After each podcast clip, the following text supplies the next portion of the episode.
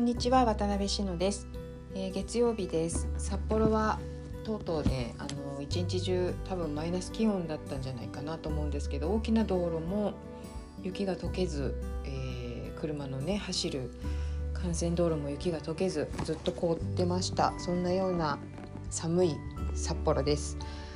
うん今日はまあ、年末ということもあるので年賀状についてお話をしたいと思います。だいぶ前から5年ぐらい前かな6年ぐらい前からかな私はもう年賀状を出すのをやめています。っていうのは、えー、SNS とかでつながる人の方が多くなってきて何、えー、て言うのかな住所を住所とか電話番号を知らない。もっと言うと名前も知らない本名を知らないみたいな、えー、あだ名とかねあの名前だけとか名字だけとかしか知らない人でもその人の方が親しいしよく会うとか、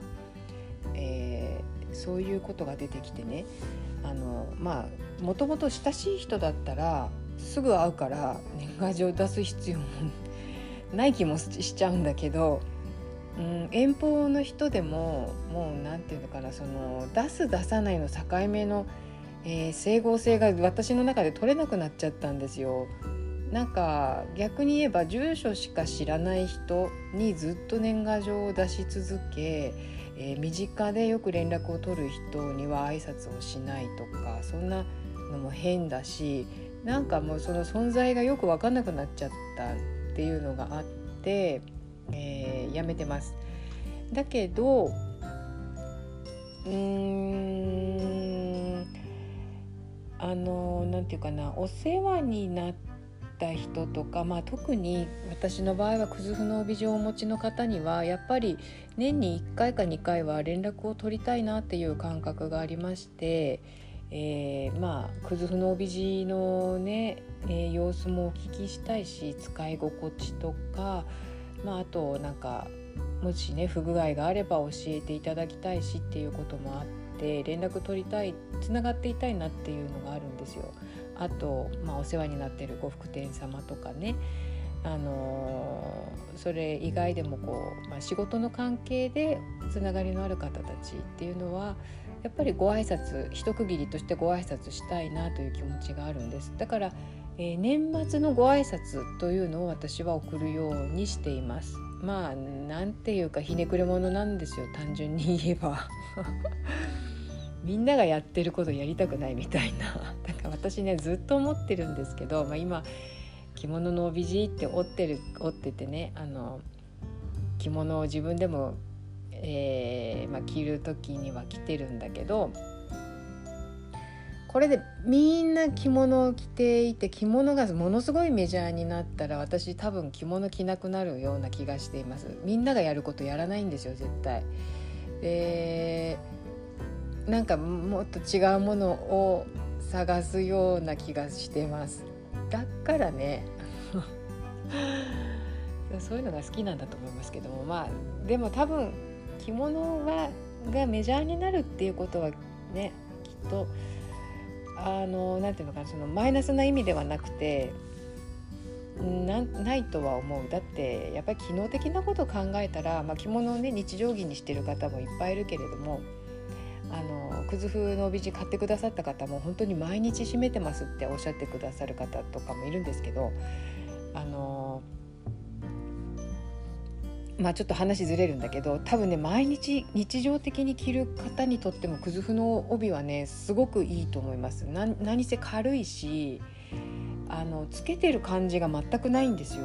もう羽根ついてるかなっていうぐらい軽いんです。本当にあのなんて言うんだろう着物の今までのその帯の感覚だと帯どっしりするんですよね意外とね。それがないからなんか本当にね飛んで歩くぐらい軽く感じるんですよね。でそれがまあ心もとないっていう場合もあるんだけど、まあ、そのぐらい軽いし、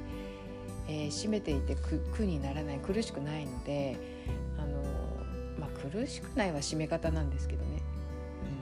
うん、でも本当にあの楽だと思います体が。すごく、うん、それでいて張りはあるのでね適度に張りがあるので、えー、日常使いでも楽だと思います。まあ、それはちょっと横道それた話なんですけど、まあそういうように、えー、なんだっけ。なんだっけ。ああみんながしていることを私しないけどっていう話ね。まあ、着物はだからあの洋服いややっぱ場合によってほとんどの場合洋服にかなわないなっていうのは私の実感なんでね。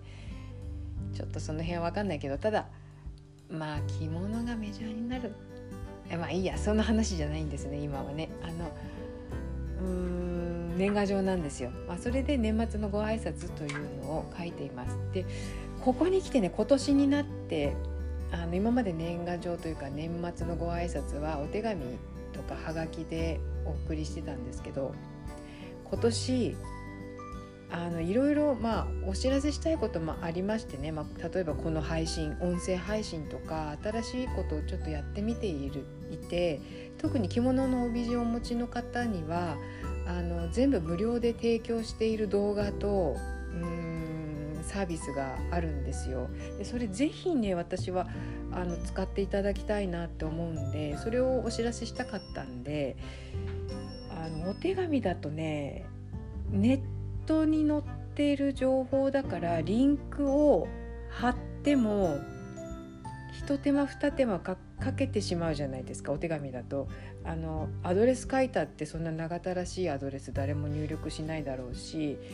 えー、QR コードも載せ、まあ、一応あのお手紙しかね連絡取れない方にはそうするんだけど QR コード載せてもやっぱりそれを取り込むっていうその一手間がかかっちゃいますよね。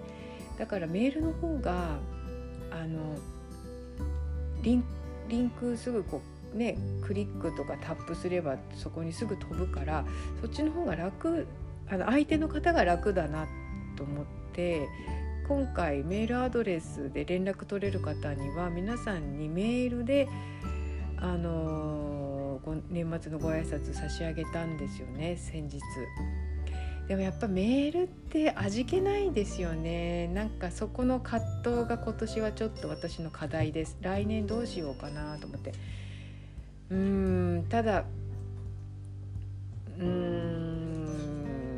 な難しいなと思ってその紙のね資源の問題もあるし私なんかは逆に受け取る側としては紙のものはあんまりいらないよねって思っちゃうんですよただやっぱり真心のこもったお手紙とか